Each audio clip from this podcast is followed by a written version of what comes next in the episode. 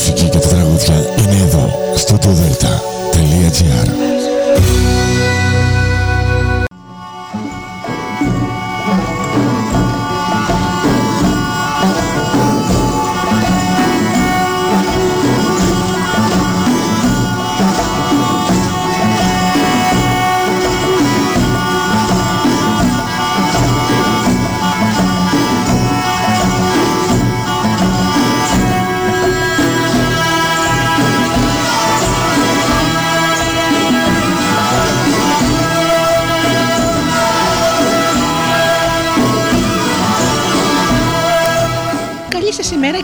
κύριοι.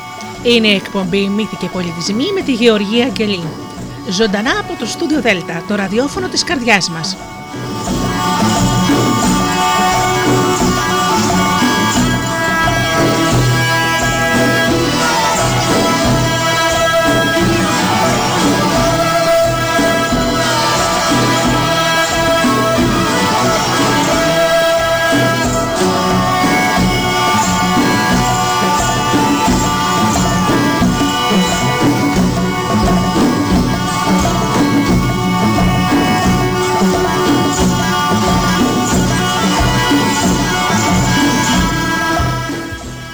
Αγαπημένοι μου φίλοι και πάλι μαζί σήμερα στην εκπομπή Μύθοι και Πολιτισμοί και σήμερα θα ακούσουμε ιστορίες του Rudyard Kipling.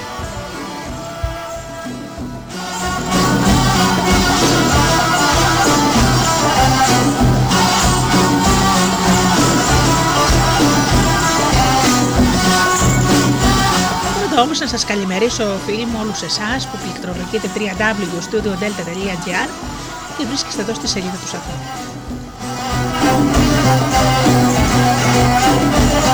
Να καλημερίσω και τους φίλους που μας ακούν από τις μουσικές συχνότητες τις οποίες φιλοξενούμαστε, όπως είναι το Live 24.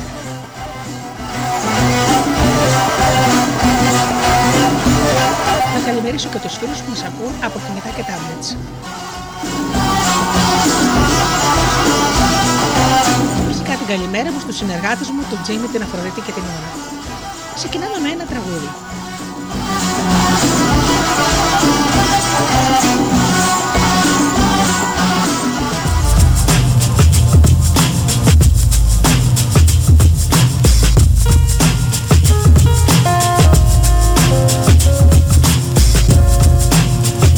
Je voudrais tant que tu te souviennes Des jours heureux nous étions amis Ce la vie était plus belle et le soleil plus brûlant qu'aujourd'hui.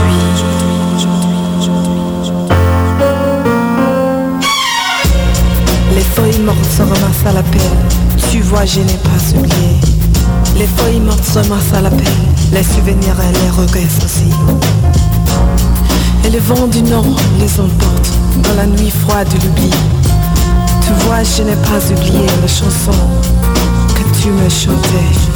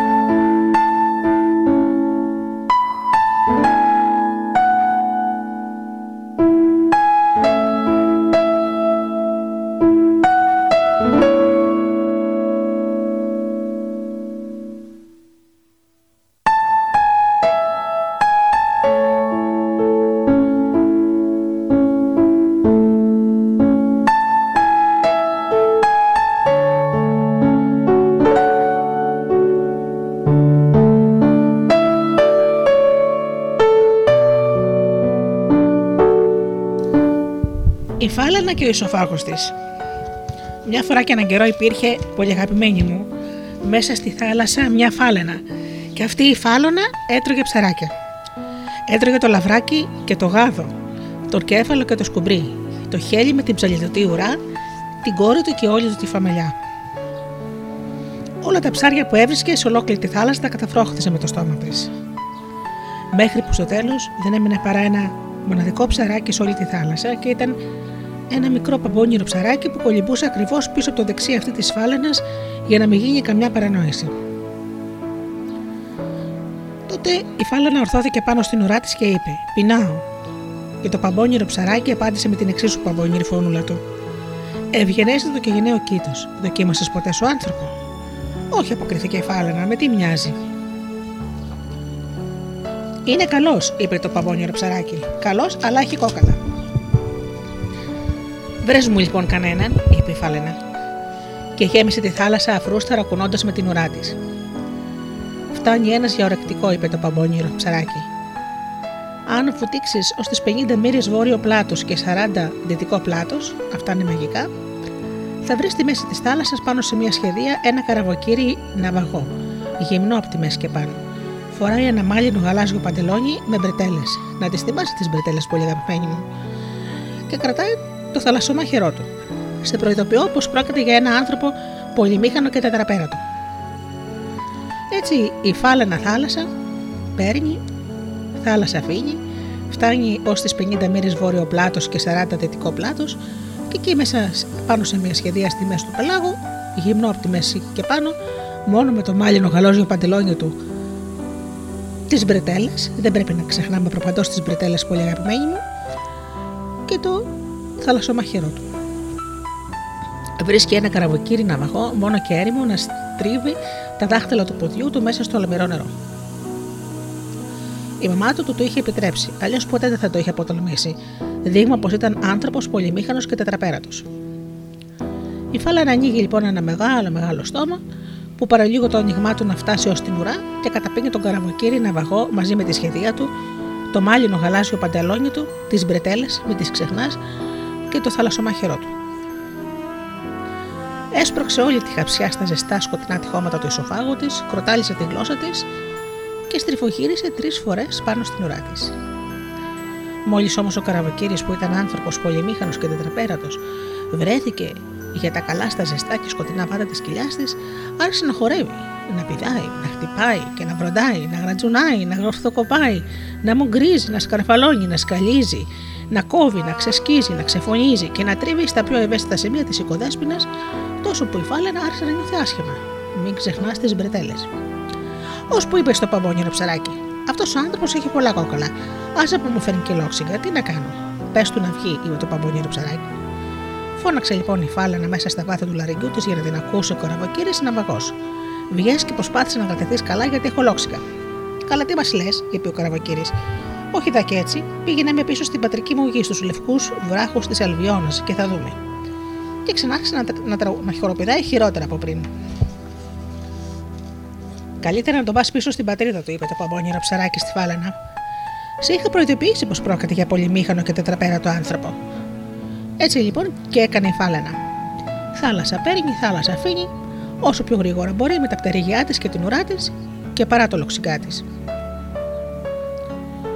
Κάποτε τέλος διέκρινε στην την πατρική γη του Καραβοκύρη και τους λευκούς βράχους της Αλβιώνας.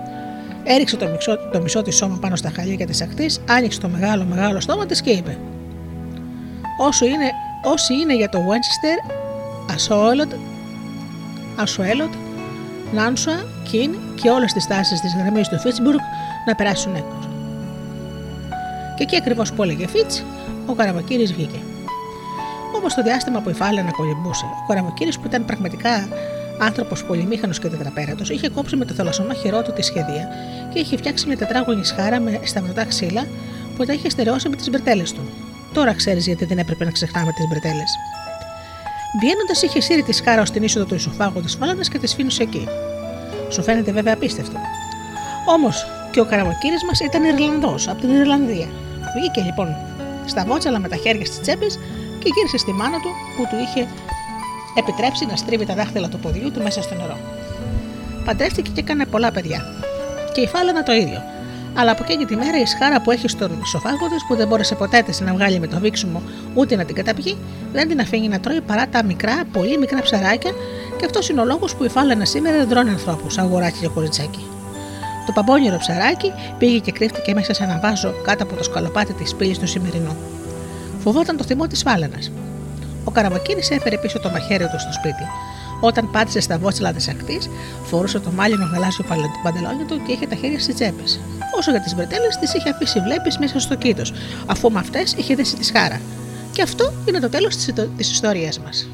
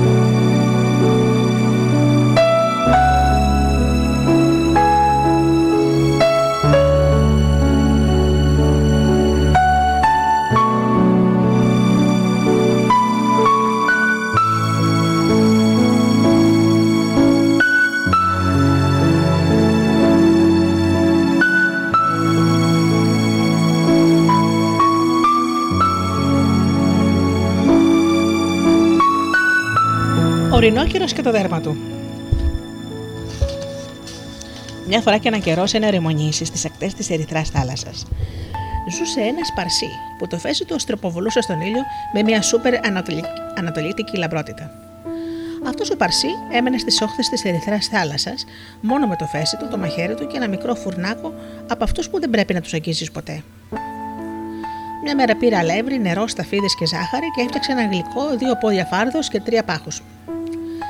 Ήταν σίγουρα ένα σούπερ έδεσμα. Εδώ υπάρχει μαγεία στη μέση. Και το έβαλε στο φούρνο γιατί ο ίδιος μπορούσε να το χρησιμοποιεί το φούρνο και το έψησε μέχρι που ρόδισε και μοσχοβόλησε. Τη στιγμή όμως που πήγαινε να το φάει, να σου και κατεβαίνει προς την ακτή, φτάνοντας από τις ακατοίκητες ερήμους της Ορδοχώρας ένα ερηνόκυρο με ένα κέρατο στη μύτη. Δύο μικρά γουρουνίσια μάτια και κακούς τρόπους. Τον καιρό εκείνο, το δέρμα του ρινόκερου ήταν εφαρμοστό και τσιτωμένο πάνω του, δεν ζάρωνε πουθενά. Έμοιαζε καταπληκτικά με ρινόκερο του σκευού του, του, του Νόε, αν και ήταν φυσικά πολύ πιο χοντρός. Όπως και να είναι, δεν είχε ούτε τρόπους όπως δεν έχει ούτε σήμερα και μήτε θα έχει και ποτέ του. Τι έκανε ο Ρενόκερο και ο Παρσί παρατήρησε το, παράτησε το γλυκό του και σκαρφάλωσε πάνω σε μια φινικιά, φορώντας μόνο το φέση του που αστραποβολούσε στον ήλιο με μια σούπερ ανατολίτικη λαμπρότητα. Ο Ρινόκερο αναποδογύρισε το φούρνο, το γλυκό κύλησε πάνω στην άμμο και εκείνος το παλούκωσε με το κέρατο της μύτης του και το έφαγε. Ύστερα έφυγε, κουνώντας την ουρά του και ξαναγύρισε στις ακατοίκητες ερήμους της Ερδοχώρα που συνορεύουν με τα νησιά Μαζεντεράν, Σοκοτόρα και με τα κροτήρια του Μεγάλου Σημερινού. Τότε Παρσί κατέβηκε από τη φοινικιά του, έστησε το φούρνο πάλι στη θέση του και απάγγειλε το παρακάτω σλόκα που αφού δεν το ξέρετε θα έχω τη χαρά να σας το μεταφέρω. Και η πάντα τον τρελό που βουτάει το γλυκό, το ψημένο από το Παρσί. Αυτοί οι στίχοι λένε περισσότερα από όσα φαντάζεστε.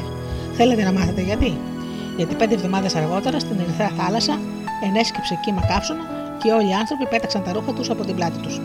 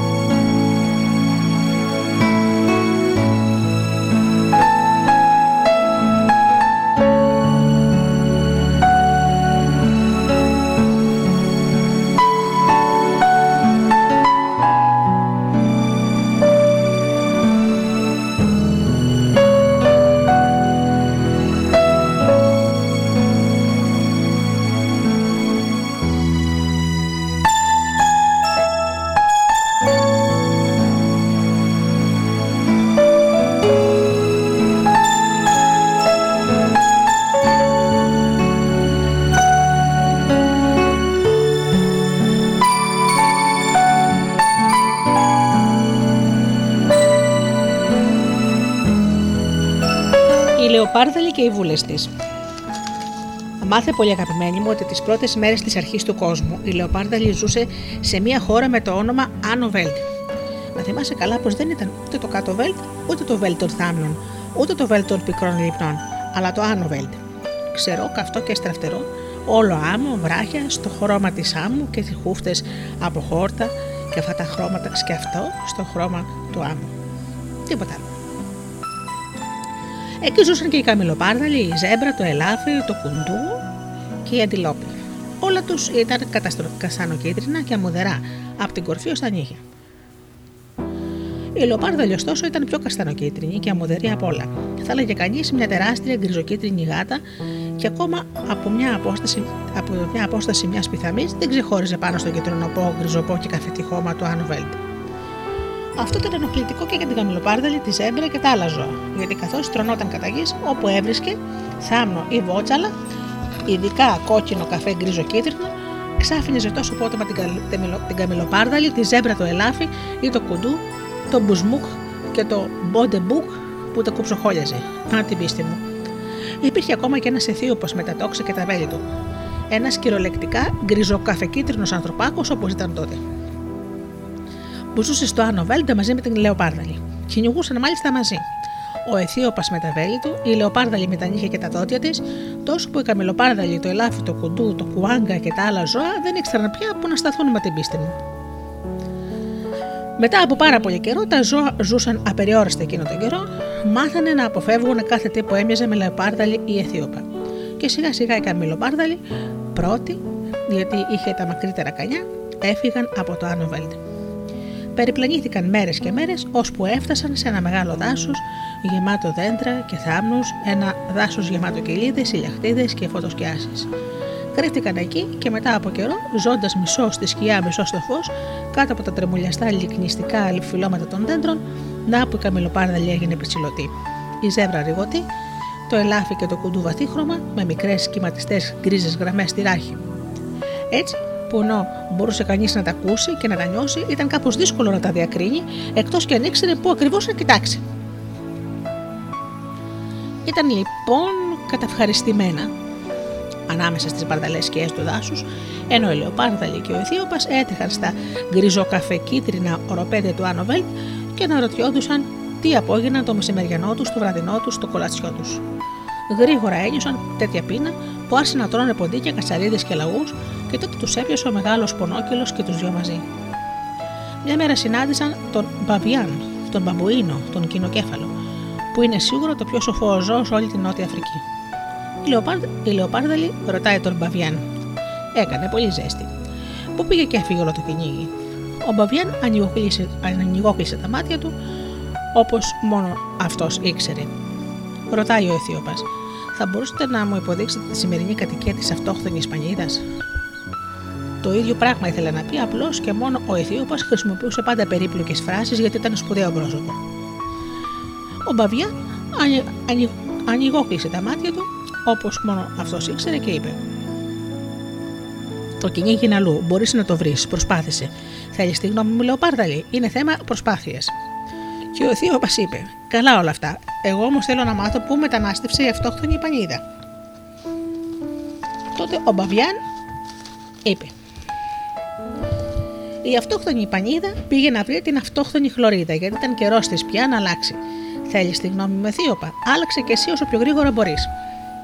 Τα λόγια αυτά έφεραν σε μηχανία τη Λεοπάρδαλη και τον Αιθίωπα. Παρ' όλα αυτά έφυγαν σε αναζήτηση της αυτόχθονης χλωρίδας και να που μετά από πολλές μέρες αντίκρισαν ένα μεγάλο ψηλό απλόχωρο δάσο γεμάτο κορμούς δέντρων, κλειδωμένο, κομματιασμένο, τρυπημένο, χαρακωμένο, πιτσιλισμένο από σκιέ. Πείτε τα όλα αυτά δυνατά και γρήγορα και θα δείτε πόσο σκιά πρέπει να έχει το δάσος. Τι είναι το πάλι, είπε η Λεοπάρθαλη. Είναι σκοτεινό και ωστόσο γεμάτο φωτεινούς σκυλακέδες. Δεν ξέρω, αποκρίθηκε ο Αιθίωπας. Θα πρέπει όμως να είναι η αυτόχρονη χλωρίδα. Μυρίζω καμιλοπάρδαλη, την ακούω, αλλά δεν μπορώ να τη δω. Αυτό είναι περίεργο, είπε Λεοπάρδαλη. σω γιατί τα μάτια μας είναι ακόμα συνηθισμένα στο πολύ φω. Και εγώ μυρίζω ζέμπρα, την ακούω, αλλά δεν μπορώ να τη δω. Περίμενε λίγο, είπε ο Θείωπας. Πάει καιρός που τα κυνηγούσαμε, ίσως και να ξεχάσουν με τι μοιάζουν. Παράτα τα αυτά, είπε η Καμιλοπάρδαλη. Τα θυμάμαι πολύ καλά πώς ήταν στο Άνοβελντ και κυρίως το κοκολάτος με το μεδούλι. Η Καμιλοπάρδαλη έχει 17 πόδια ύψου και το δέρμα της είναι χτυπητό χρυσοκίτρινο από την κορυφή ως τα νύχια. Η ζέμπρα έχει 4,5 πόδια ύψος και είναι γκριζοκάστανη από την κορυφή ως τα νύχια. Hm, είπε ο Αιθίωπα, βυθίζοντα το μάτι τους στι πιτσιλωτές σκιές του δάσους της αυτόχθονη γλωρίδα. Αν ήταν έτσι, θα έπρεπε να διακρίνονται πάνω στο μαύρο σαν όρεμες μπανάνες στο φούρνο. Όμως τίποτα τέτοιο δεν συνέβαινε. Οι Λεοπάρδαλοι και ο Ιθίωπα κυνήγησαν όλη τη μέρα και παρόλο που μύριζαν και άκουγαν ζώα, δεν μπορούσαν να τα δουν. Η όνομα του Θεού, είπε η Λεοπάρδαλη, καθώς πλησίαζε η ώρα για το τσάι. Α περιμένουμε να ανοιχτώσει. Είναι σκάνδαλο ένα τέτοιο κυνήγι μέρα μεσημέρι. Περίμενε λοιπόν να ανοιχτώσει και τότε η Λεοπάρδαλη άκουζε κάτι σαν ανάσα μέσα στο φως των αστεριών που διαπερνούσε τα κλαδιά και πήδησε πάνω στον όγκο που σάλευε. Μύριζε ζέμπρα και κουνιόταν σαν ζέμπρα. Δεν μπορούσε όμως να το δει. Έτσι είπε: Μην κινείσαι άχρωμο και άμορφο πλάσμα. Θα μείνω καθισμένη πάνω στο σβέρκο σου ώστε να βγει, γιατί υπάρχει κάτι σε σένα που δεν το καταλαβαίνω. Ξαφνικά ένα γρίλισμα, ένας χτύπος, ένας θόρυβος πάλι και ο ηθίωπα είπε: Έπιασα κάτι που δεν μπορώ να το δω. Μυρίζει και φωνάζει σαν καμιλοπάρδαλη, αλλά δεν έχει κανένα σχήμα. Πρόσεχε, είπε η Λεοπάρδαλη. Κάτσε πάνω στο σβέρκος του, ώσπου να φέξει.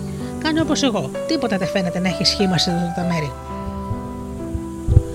Την αυγή η Λεοπάρδαλη ρώτησε: Τι καλό έχει στο τραπέζι σου, αδερφέ; Ο Ιθίωπος έξισε το κεφάλι του και είπε: Μοιάζει με ζώο γκριζοπό και θα πρέπει να είναι ζέμπρα. Όμως είναι όλο σκεπασμένο με λουρίδε μαύρες και κόκκινες.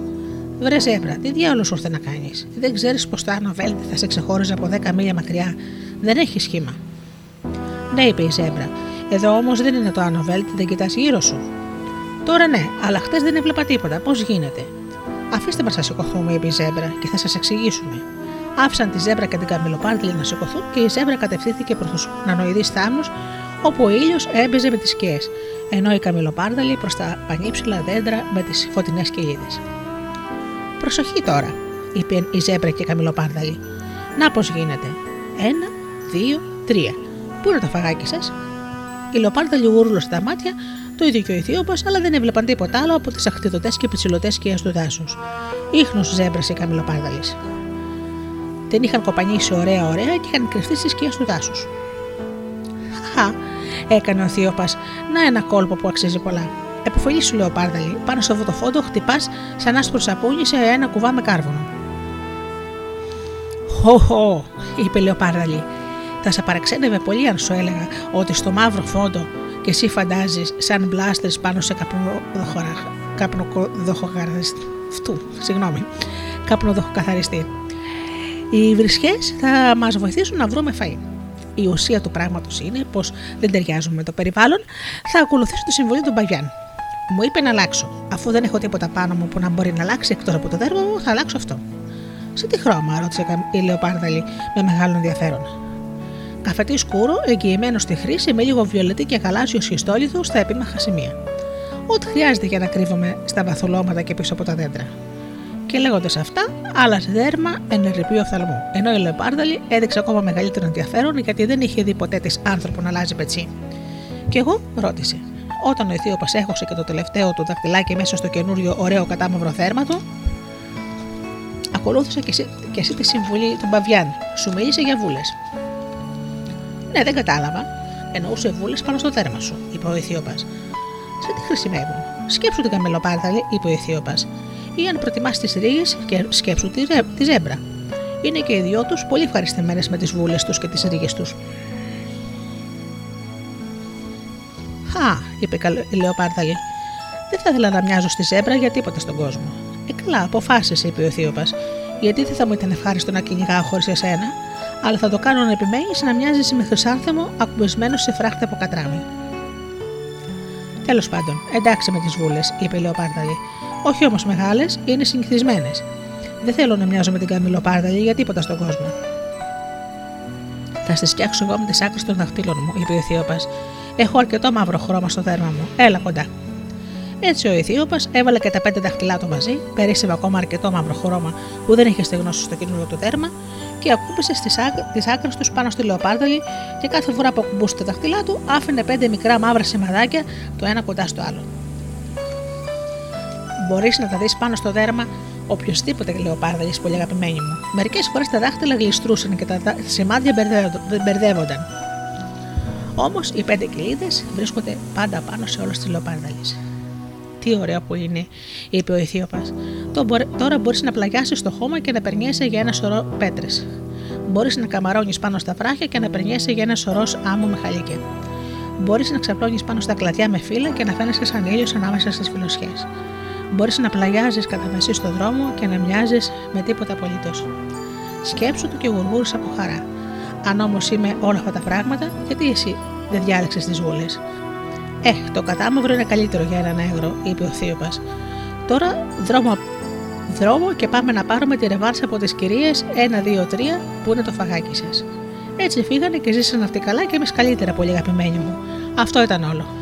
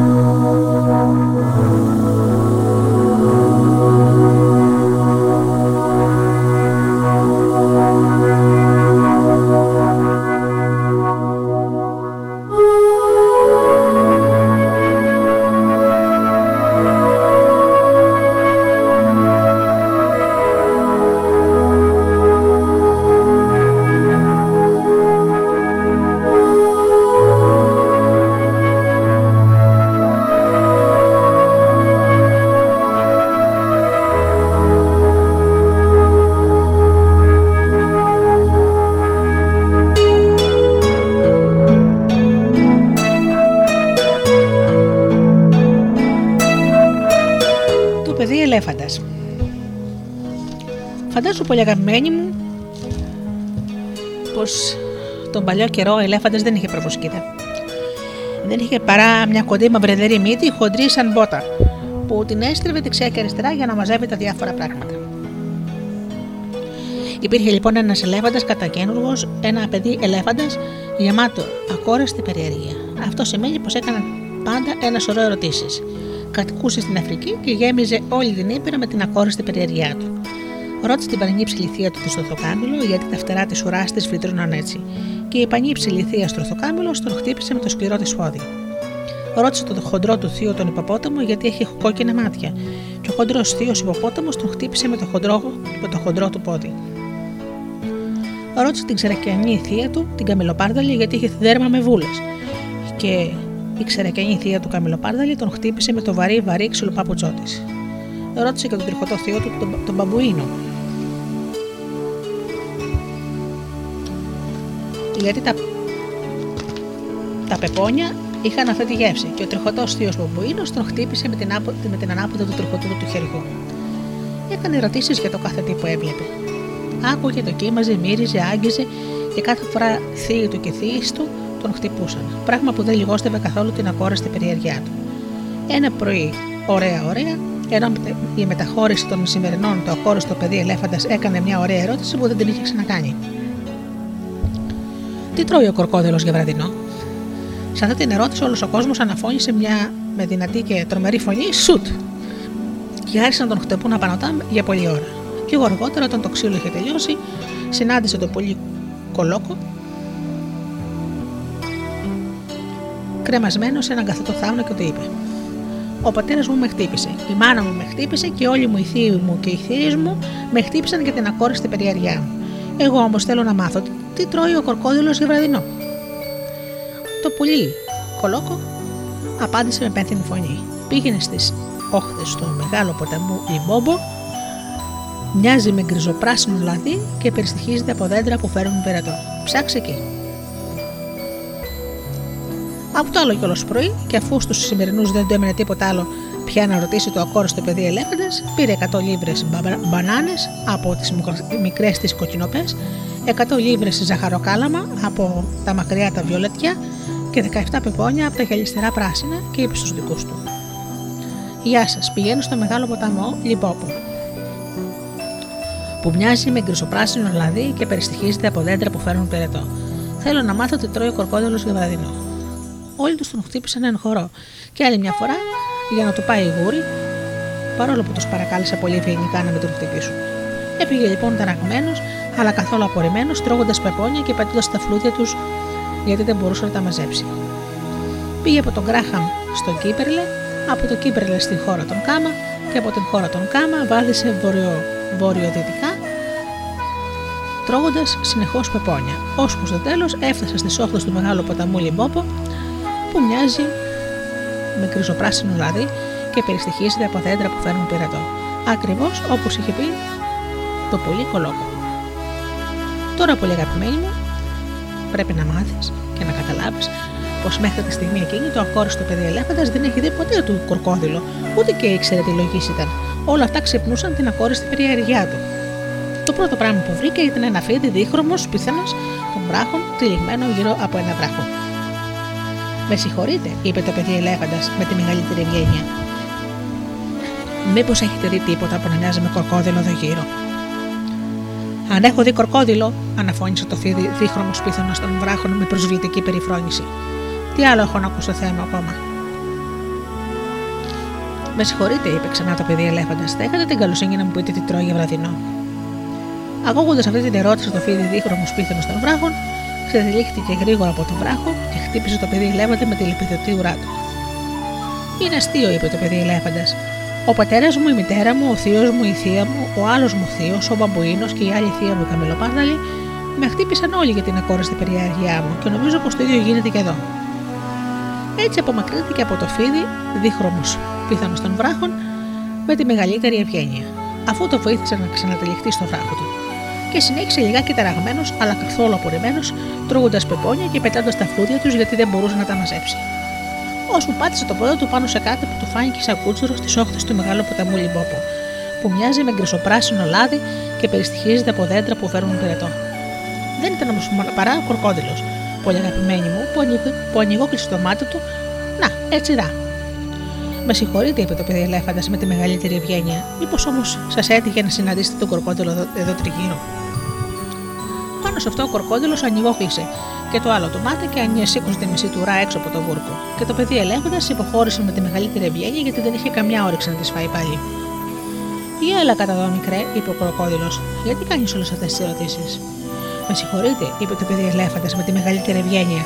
Όμως ο πατέρας μου, η μάνα μου με χτύπησαν, ακόμα και η μεγάλη μου θεία η Στρουθοκάμιλος, ο χοντρός μου θείος ο Ποπόταμος, η θεία μου η Καμιλοπάρδαλη που στριγγίζει δυνατά, ο τριχωτός θείος μου ο Μπαμπουίνος, ακόμα και το φίδι δίχρωμος σπίθαμο των, των βράχων, με τηλεπαιδευτή ουρά του, εκεί στη στροφή της όχθης που χτυπάει δυνατότερα από οτιδήποτε άλλο. Γι' αυτό, αν δεν σας πειράζει, θα προτιμούσα να μην φάω άλλο ξύλο σήμερα. Έλα εδώ κοντά, μικρέ, εγώ είμαι κορκόδηλος. Και έχισε τα κορκοδίλια δάκρυά του για να δείξει πως έλεγε την αλήθεια.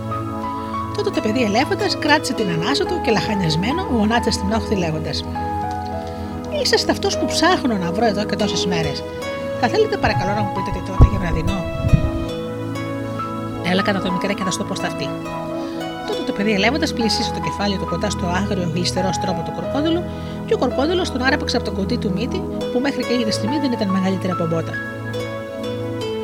Νομίζω, είπε ο κορκόδουλο ανάμεσα στα δόντια του, νομίζω ότι σήμερα θα αρχίσω από παιδί ελέφαντα. Στα λόγια αυτά, πολύ αγαπημένη μου, το παιδί ελέφαντας τρομοκρατήθηκε και είπε μιλώντας με τη μύτη. Αφήστε με να φύγω, με πονάτε. Εκείνη τη στιγμή κατέβηκε στο άψε σβήσει στην όχθη το φίδι, δίχρωμος πίθανο των βράχων και είπε: Νεαρέ μου φίλε, αν δεν τρεβεχτεί τώρα αμέσως με όλη σου τη δύναμη, πολύ φοβάμαι πως αυτό το δερμάτινο καρός σακούλι θα σε τραβήξει μέσα στο νερό ώσπου να πεις κείμενο. Τότε το παιδί ελέφαντας στερεώθηκε στα πισινά του πόδια και τράβηξε, τράβηξε με τόση δύναμη τη μύτη του που άρχισε να μακρύνει.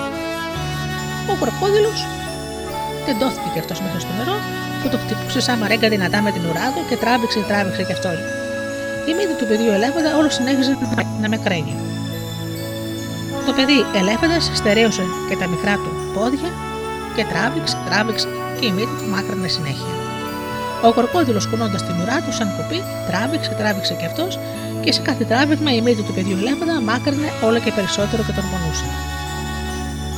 Τέλο το παιδί ελέφαντας ένιωσε τα πόδια του να γλιστράνε και είπε μιλώντα με τη μύτη που τώρα πια είχε πέντε πόδια μάκρου. Πάει πολύ, δεν μπορώ άλλο. Τότε το φίδι δίχρωμος πίθανο των βράχων κατέβηκε στην όχθη και τυλίχθηκε σε δύο θηλιές γύρω από τα πισινά πόδια του παιδιού ελέφαντα. Τολμηρέ και άπειρε ταξιδιώτη. Τώρα θα πρέπει να βάλουμε τα δυνατά μας για λίγο, γιατί διαφορετικά πιστεύω πως αυτό το τοθωρακισμένο ελικοφόρο ολόκληρο θορυκτό κατάστροφα θα βλάψει ανεπανόρθωτα το λαμπρό σου μέλλον. Τράβηξε λοιπόν, τράβηξε και το παιδί ελέφαντας, τράβηξε και ο κορκόδηλος, όμως το παιδί ελέφαντας και το, παιδί και το φίδι δίχρωμος πίθανο των βράχων τράβηξαν δυνατότερα. Στο τέλος ο κροκόδηλο άφησε τη μύτη του παιδιού ελέφαντα με ένα πλαφ που αντίχησε σε όλο τον ποταμό Λιμπόπ. Το παιδί ελέφαντας κάθεσε αλήγιστο και άρχισε να ευχαριστεί το φίδι δίχρωμος πίθανο των βράχων και μετά περιποιήθηκε την καημένη τη μύτη του. Την τύλιξε σε όλο της το μήκος με κομπρέσα από δροσερά μπανανόφυλλα και τη βούτυξε μέσα στο μεγάλο ποταμό Λιμπόπο που μοιάζει με γκριζοπράσινο λάδι και περιστοιχίζεται από δέντρα που φέρνουν πυρετό. Γιατί το κάνεις αυτό, ρώτησε το φίδι δίχρωμος πίθανος των βράχων. Συγγνώμη, είπε το παιδί ελέφαντας, όμως η μύτη μου είναι άσχημα παραμορφωμένη και περιμένω να ξαναπάρει τη φόρμα της. Τώρα θα περιμένεις πολύ, είπε το φίδι δίχρωμος πίθανος των βράχων. Υπάρχουν άνθρωποι που δεν γνωρίζουν την ευτυχία τους. Το παιδί ελέφαντας έμενε καθισμένο επί τρεις ημέρες, περιμένοντας να κοντίνει η μύτη του. Όμως αυτή δεν κόντινε και από πάνω τον έκανε να λιθορίζει. Γιατί η πολύ αγαπημένη μου θα κατάλαβες πως ο κροκόδηλο με, με το τράβηγμα που έκανε είχε φτιάξει ωραία και καλά μια προμοσκίδα σαν αυτή που έχουν όλοι οι ελέφαντες σήμερα. Προς το τέλος της τρίτης μέρας, μια μύγα τον τσίμπησε στον ώμο και πριν καλοκαταλάβει τι έκανε, σήκωσε την προβοσκίδα του και τη σκότωσε. Πλεονέκτημα νούμερο 1, είπε το φίδι δίχρωμος πίθανος των βράχων. Αυτό δεν θα μπορούσε ποτέ να το κάνεις με μια απλή μικρή μύτη. Προσπάθησε τώρα να φας λίγο. Πριν καλοκαταλάβει τι έκανε το παιδί ελέφαντα, άπλωσε την προβοσκίδα του και ξερίζωσε ένα χοντρό δεμάτι γρασίδι, πίναξε τις ρίζες στα μπροστινά του πόδια και το έχωσε στο στόμα του. Πλεονέκτημα νούμερο 2, είπε το φίδι δίχρωμος πίθανος των βράχων. Αυτό δεν θα το είχες καταφέρει ποτέ με μια απλή μικρή μύτη. Δεν βρίσκεις ότι ο ήλιος καίει εδώ πολύ; Μια αλήθεια, είπε το παιδί ελέφαντας, και πριν καλοκα... καλοκαταλάβει τι έκανε, έκοψε ένα κομμάτι από λάσπη της όχθης του μεγάλου ποταμού Λιμπόπο και το έβαλε πάνω στο κεφάλι του σαν μια ωραία δροσερή κάσκα που του, έ... που του πέφτε πίσω από τα αυτιά. Λεωνέκτημα νούμερο 3, είπε το φίδι, δίχρωμος πίθανος των βράχων. Ποτέ δεν θα το έχεις καταφέρει αυτό με μια απλή μικρή μύτη. Τώρα, αν στις έβρεχαν, τι θα έγαλεγε.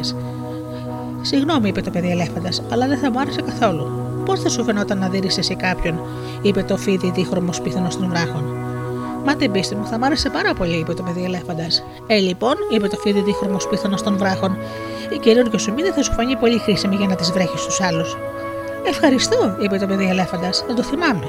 Και τώρα θεωρώ πως θα γυρίσω στο σπίτι μου να βρω τη θαυμάσια οικογένειά μου και να τα πούμε. Έτσι το παιδί ελέφαντας γύρισε σπίτι του αφού διέσχισε την Αφρική, παίζοντας και κάνοντας τρέλες με την προβοσκίδα του. Όποτε ήθελε να φάει φρούτα, τα έκοβε από τα δέντρα αντί να περιμένει να πέσουν όπως πριν. Όποτε ήθελε γρασίδι, το ξερίζουν από το χώμα αντί να σέρνεται στα γόνατα όπως πριν. Όταν το τσιμπούσαν οι μύγες, έσπαγε ένα κλαδί και το χρησιμοποιούσε σαν μπηγοδιώχτη όταν τον έκαιγε ο ήλιος, κόλλαγε πάνω στο κεφάλι του μια κάσκα από φρέσκια δοστέρη λάσπη. Όταν βαριόταν να περπατάει ολομόναχος μέσα στην Αφρική, τραγουδούσε σκοπούς με την προβασκίδα του και έβγαζε ήχους σαν πολλά τρομπόνια μαζί. Βγήκε μάλιστα και από τον δρόμο του για να συναντήσει ένα υποπόταμο. Δεν ήταν συγγενή του και του της έβρεχε με όλη τη δύναμη για να βεβαιωθεί ότι το φίδι δίχρωμος πίθανο των βράχων είχε πει την αλήθεια μιλώντας για τη νέα του προβοσκίδα. Ένα κατασκότεινο βράδυ ξαναβρήκε τη θαυμάσια οικογένειά του και με διπλωμένη την προβοσκίδα του ρώτησε: Πώς τα πάτε, Όλοι ευχαριστήθηκαν που τον είδαν και αμέσως απάντησαν. Έλα εδώ να, να, να τι βρέξουμε για την ακόριστη περιέργειά σου. Αμπά, είπε το παιδί ελέφαντα. Νομίζω καλοί μου άνθρωποι πως δεν έχετε ιδέα πώ τις βρέχουν. Να σας δείξω εγώ έναν άλλον τρόπο. Ξετέληξε τότε την προβοσχίδα του και πέταξε δυο από τους συγγενεί του πάνω από το κεφάλι του. Βρε μπανανόσακε, πού το έμαθες αυτό το κόλπο και τι έπαθε η μύτη σου; Ο κορκόδωρο που κατοικεί στις όχθες του μεγάλου ποταμού Λιμπόπο που μοιάζει με κρυζοπράσινο λάδι, μου έκανε δώρο μια καινούργια, είπε το παιδί ελέφαντας. Του ρώτησα τι τρώει για βραδινό και μου έδωσε αυτή τη μύτη για ενθύμιο. Είναι άσχημη, είπε το χωτό του θείο ο Μπαμπουίνο. σω, είπε το παιδί ελέφαντα, αλλά είναι πρακτική. Και αρπάζοντας τον τριγωδό του θείου Μπαμπουίνο από το ένα πόδι, τον κάθισε πάνω σε μια φωλιά με μέλισσες. Τότε το κακό παιδί ελέφαντας άρχισε να τις βρέχει σε όλη τη θαυμάσια οικογένειά του, τόσο που άρχισε να ανάβουν από το ξύλο και να απορούν. Μάτωσε την ουρά της ψηλής του θείας της στο ορθοκάμιλο, έπεισε την άλλη του θεία την καμιλοπάρδαλη από το πίσω πόδι και την έστειλε μέσα σε ένα θάμνο με αγκάθια, φόβησε το θείο του τον υποπόταμο, φυσώντας τις φουσκάλες μέσα στα αυτιά, εκεί που έπρεπε το μεσημεριανό του υπνάκο, μέσα στο νερό. Όμως δεν άφησε κανέναν να αγγίξει το, το πολύ κολόκο. Στο τέλος, όλη η θαυμάσια οικογένεια άναψε τόσο πολύ που κούτσα κούτσα στη σειρά κατέβηκε στις όχθες του μεγάλου ποταμού Λιμπόπο, που μοιάζει με γκρισοπράσινο λάδι και περιστοιχίζεται από δέντρα που φέρνουν πυρετό. Όλοι τους ήθελαν να δανειστούν από τον κορκόδωρο μια καινούργια μύτη. Όταν γύρισαν, κανένας πια δεν τις έβριχε στον άλλον.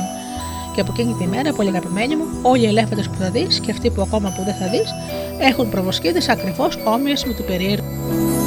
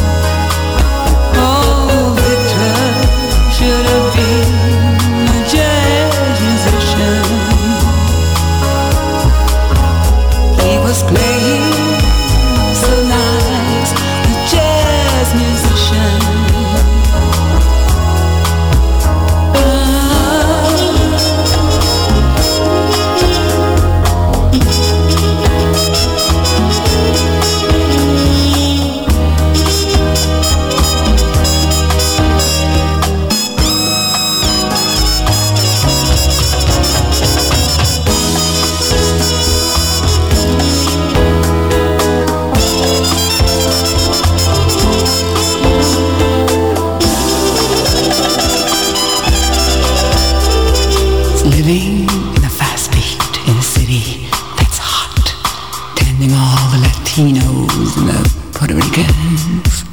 Victor seems happy. He doesn't even know himself. He's gotta look inside to know in his first life. Victor was a jazz musician. Gotta look inside to know. He was a jazz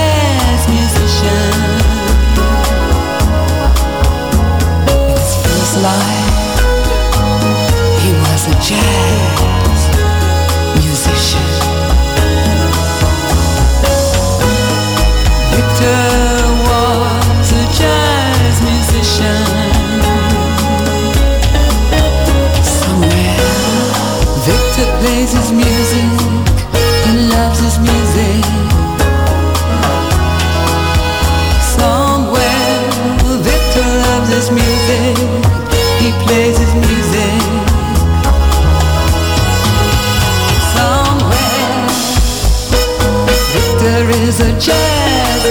想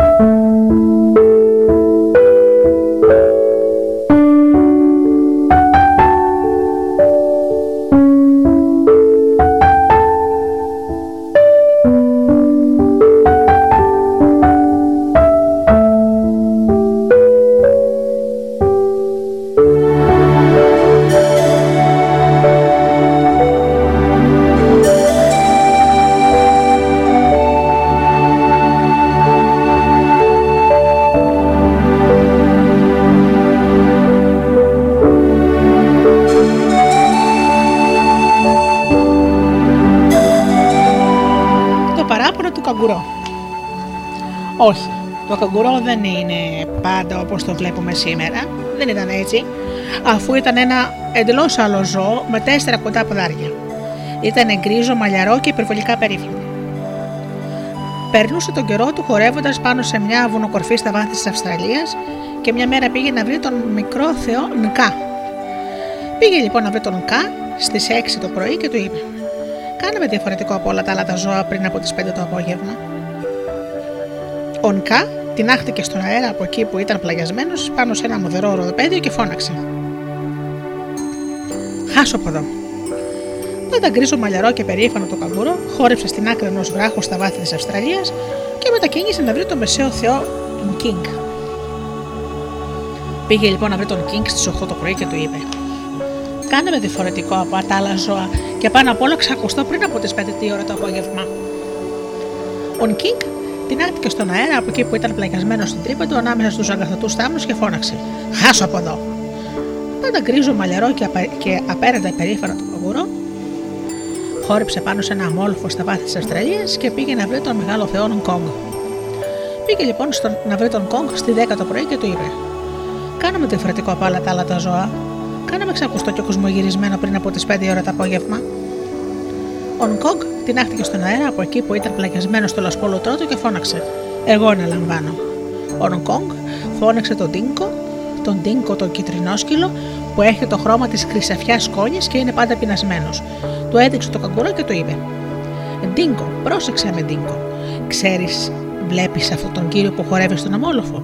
Θέλει να γίνει ξακουστός και κοσμογυρισμένος. Ανέλαβέ τον.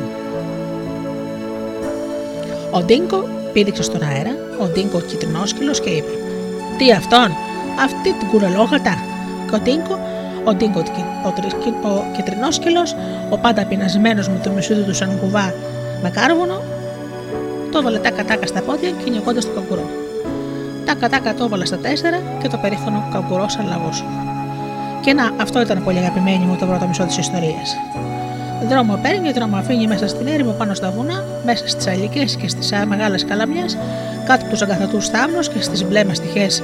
Δρόμο παίρνει, δρόμο αφήνει τόσο γρήγορα που τα μπροστινά του πόδια άρχισαν να βγάζουν φωτιές. Έτσι πρέπει να γίνει. Και ο Ντίνκο, ο Ντίνκο το, ο κυτρινόσκυλο, που είναι πάντα πεινασμένος και γελάει σαν ποντικοπαγίδα, δρόμο παίρνει, δρόμο αφήνει πίσω από το καγκουρό. Έτσι έπρεπε να γίνει. Και ο πατερούλης καγκούρο έτρεχε ασταμάτητα. Έτρεχε ανάμεσα στα δέντρα, έτρεχε ανάμεσα στη μούλγα και το ψηλό χορτάρι. Έτρεχε πάνω από τους τροπικούς του εγώκερο και του καρκίνου τόσο γρήγορα που τα πισινά του πόδια άναψαν. Έτσι έπρεπε να γίνει. Και πάντα ο Ντίνκο που ακολουθούσε, ο Ντίνκο κυτρινόσκελο που πεινούσε όλο και περισσότερο με το μουσού του σαν στεφάνι βαρελιού και χωρίς να κερδίζει να χάνει έδαφος, και να που φτάσανε στο, ποτα... στον ποταμό Βουλκόγκ. Αλλά δεν υπήρχε ούτε γεφύρι ούτε βάρκα και το καγκουρό δεν ήξερε πώς να περάσει. Σηκώθηκε λοιπόν στα πισινά του πόδια και πήδηξε. Έτσι έπρεπε να γίνει. Πήδηξε σαν καγκουρό. Πρώτα ένα μέτρο, μετά τρία, μετά πέντε, ενώ τα πόδια του μάκρυναν και δυνάμωναν. Δεν είχε καιρό ούτε να φάει ούτε να πιει, μόνο που πίναγε. Και ο Ντίνκο, ο Ντίνκο, ο κυτρινόσκυλος, που δεν καταλάβαινε τίποτα και πεινούσε συνεχώς, ακολουθούσε πάντα απορώντας γιατί διάβολο πηδούσε έτσι ο πατερούλης καγκουρό. Γιατί πηδούσε σαν ακρίδα, σαν φασόλι στο τηγάνι ή σαν καινούρια μπάλα πάνω στο πάτωμα, έτσι έπρεπε να γίνει. Σήκωνα τα μπροστινά του πόδια και επιδούσε πάνω στα πισινά του. Τέντωνα την ουρά του ολόισια πίσω για αντίβαρο και επιδούσε πάνω από τους αμόλογου του Ντάρλινγκ και τις Αυστραλέγικες ερήμους. Έτσι έπρεπε να γίνει. Και ο Ντίνγκο έτρεχε συνεχώς. Ο Ντίνγκο κιτρινόσκυλος που πεινούσε όλο και περισσότερο και καταλάβαινε όλο και λιγότερο και αναρωτιόταν πότε στο διάβολο πατερούλης Καγκουρό θα αποφάσιζε επιτέλους να σταματήσει. Και τότε ήρθε ο Νκογκ. Βγαίνοντας από το λασπόλουτρό του, είπε: Είναι πέντε η ώρα. Ο Ντίνγκο κάθισε στα πισινά του, ο φτωχός σκύλος Ντίνγκο, ο Ντίνγκο που έχει το χρώμα της χρυσαφιάς σκόνης και είναι πάντα πεινασμένος, έβγαλε τη γλώσσα του και έκανε κουκού. Το καγκουρό κάθισε στα πισινά του, ο πατερούλης καγκουρό με την τελώρια ουρά του από κάτω του σαν σκαμνί όπου αρμέγουν τις αγελάδες και είπε: Δόξα το Θεό τελείωσε. Τότε ο ευγενικός Θεός Νκογκ είπε: Πρέπει να ευχαριστήσεις τον Ντίνγκο, τον Ντίνγκο το κιτρινόσκυλο, για ό,τι έκανε για σένα. Και ο κατάκοπος πατερούλης Καγκουρό απάντησε: Με έδιωξε από τους τόπους που έζησα παιδί. Μόνο στάτουσα τι ώρε του φαγητού μου, χάλασε τις σπουδές μου. Και όσο για τα πόδια μου, καλύτερα μην μιλάμε για αυτά. Και ο Νκόγκ είπε: Μπορεί να γελιέμαι, δεν μου ζήτησες όμως να σε κάνω διαφορετικό από όλα τα άλλα τα ζώα και μάλιστα κοσμογυρισμένο. Να λοιπόν, και η ώρα είναι πέντε ακριβώς. Πράγματι, είπε το καγκουρό. Καλύτερα να μην το είχα ζητήσει. Νόμιζα, νόμιζα πως θα έκανες κανένα μαγικό. Εσύ όμως μου έπαιξες άσχημη φάρσα. Φάρσα, είπε ο Νκόγκ από τα βάθη του λασπόλουτρου, κάτω από τις μπλε μαστιχέ. Για ξαναπες το αυτό και φωνάζω τον Τίνκο. Τούτη τη φορά δεν, σου, δεν θα σου μείνει ούτε ίχνος από πόδια. Όχι, όχι, ξέχασα τι είπα. Υπάρχουν πόδια και πόδια, δεν χρειάζεται να αλλάξω κι άλλο. Σε ευχαριστώ πολύ. Ήθελα μόνο να εξηγήσω στην αρχοδιά σου πως δεν έχω φάει τίποτα από το πρωί και πεθαίνω της πείνας. Ναι, είπε ο Ντίνκο. Ο Ντίνκο, ο κυτρινόσκυλο. Βρίσκομαι κι εγώ στην ίδια ακριβώς κατάσταση. Χάρη σε σένα έγινε διαφορετικός από όλα τα άλλα ζώα. Δεν θα μπορούσα όμως να ακολουθήσω τώρα. Και τότε ο Νκόγκ από το βάθο του Λασπούλου του είπε: Περάστε να με ρωτήσετε αύριο γιατί τώρα θα πληθώ. Έτσι έμειναν και οι δύο κατά μισή στην Αυστραλία, ο πατερούλη Καγκούρο και ο Ντίνκο Κυτρινόσκυλος. Και έλεγαν ο ένας τον άλλον: Εσύ φταίει. Όχι, εσύ φταίει.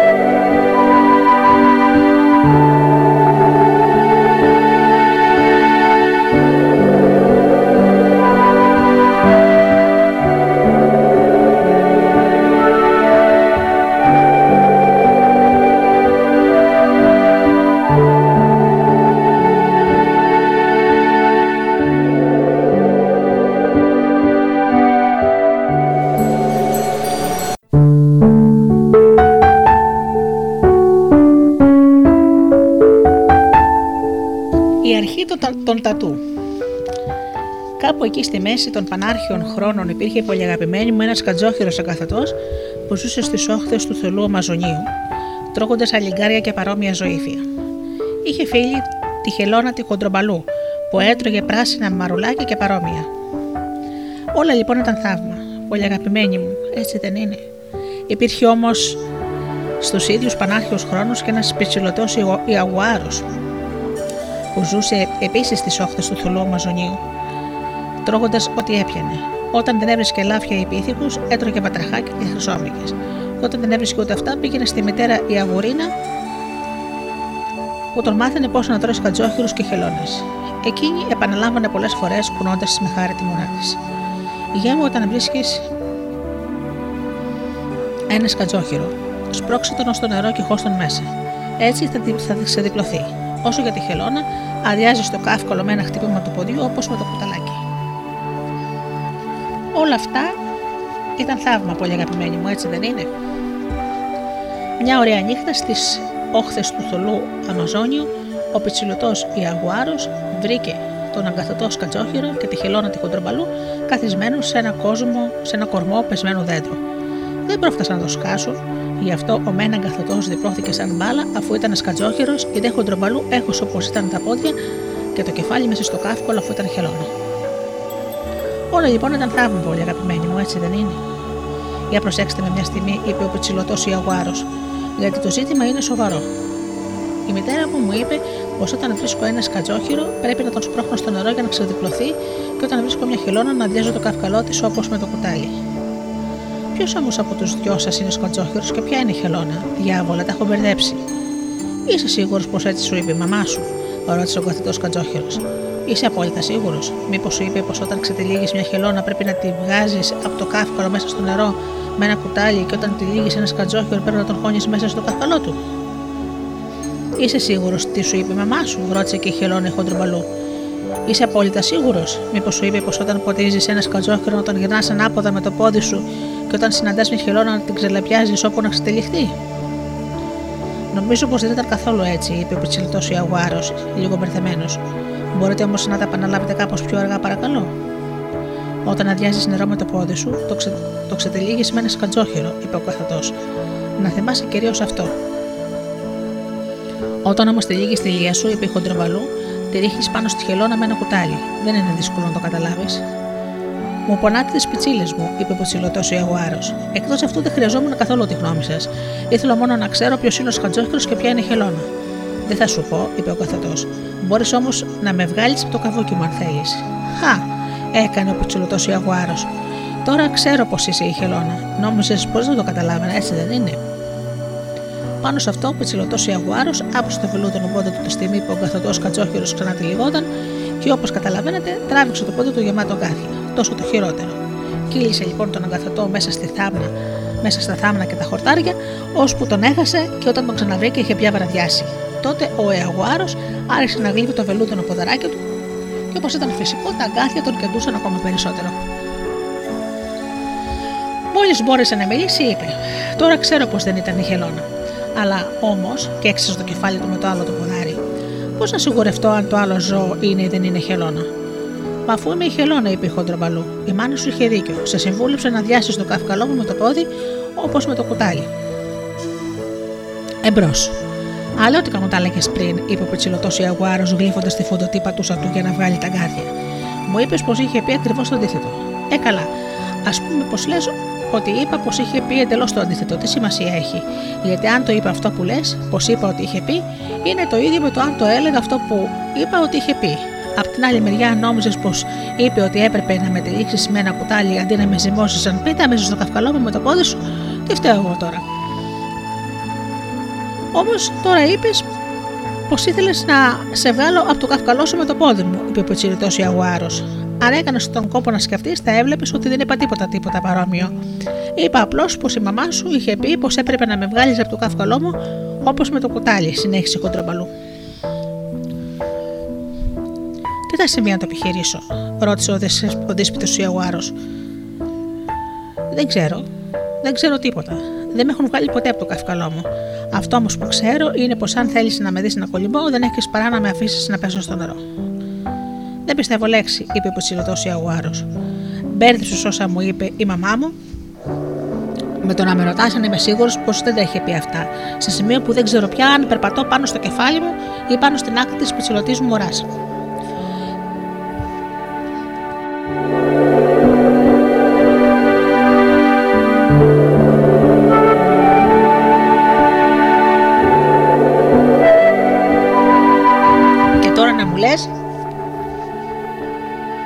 Κάτι αυκολονόητο και αυτό με μπερδεύει ακόμα περισσότερο. Και από πριν. Η μαμά μου μου είχε πει πως πρέπει να πετάξω στο νερό έναν από τους δυο σας και ακριβώς επειδή επιμένεις να σε ρίξω στο νερό, υποψιάζομαι πως δεν το θέλεις καθόλου. Πήρα λοιπόν μέσα στο θολό Αμαζόνιο και στα ρίωρα. Σε προειδοποιώ πως η μαμά σου δεν θα χαρεί καθόλου. Μην της πεις κυρίως αυτά που δεν σου είπα. Αποκρίθηκε η Κοντραβαλού. Αν πεις άλλη μια λέξη για αυτά που μου είπε η μαμά μου, απάντησε ο Ιωγουάρο. Δεν πρόφτασε όμως να τελειώσει τη φράση του και η Χοντροβαλού βούτυξε θόρυβα στο νερό στον Αμαζόνιο. Κολύμπησε κάμποσο και βγήκε στην όχθη όπου την περίμενε ο καθοτό. Φτηνά τη γλιτώσαμε, είπε ο καθοτό. Δεν μ' αρέσει καθόλου αυτός ο πετσιλωτός Ιαγουάρο. Τι του είπες, πώ είσαι, Του είπα την αλήθεια, πως είμαι μια πραγματική χελώνα. Δεν θέλεις όμως να με πιστέψει και με πέταξες στο νερό για να βεβαιωθεί πως είμαι και καθώς είμαι χελώνα, τάχασε. Πήγε να τα πει στη μαμά του. Άκου τον.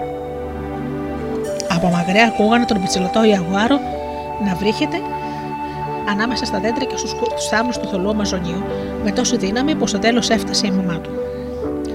Γε μου, γε μου, είπε κονώντας με χάρη την ουρά της. Τι έκανες που δεν έπρεπε να κάνεις; Να, ένα ζωάκι και μου ζήτησε να το βγάλω από το καυκαλό του και εγώ το έβγαλα με το πόδι του και το πόδι μου γέμισε αγκάθια, είπε ο πιτσιλωτό Ιαγουάρος. Αχ, γε μου, γε μου, είπε πολλές φορές η μητέρα του κονώντας με χάρη την ουρά της. Αν κρίνω από τα κάθε που βλέπω στην πατούσα σου, πρόκειται για το σκατζόχυρο και έπρεπε να τον αφήσεις να πέσει στο νερό. Αυτό το έκανα στο άλλο το βρωμιάρικο. Μου είπε πως ήταν χελώνα και εγώ δεν, δεν την πίστεψα και ήταν αλήθεια.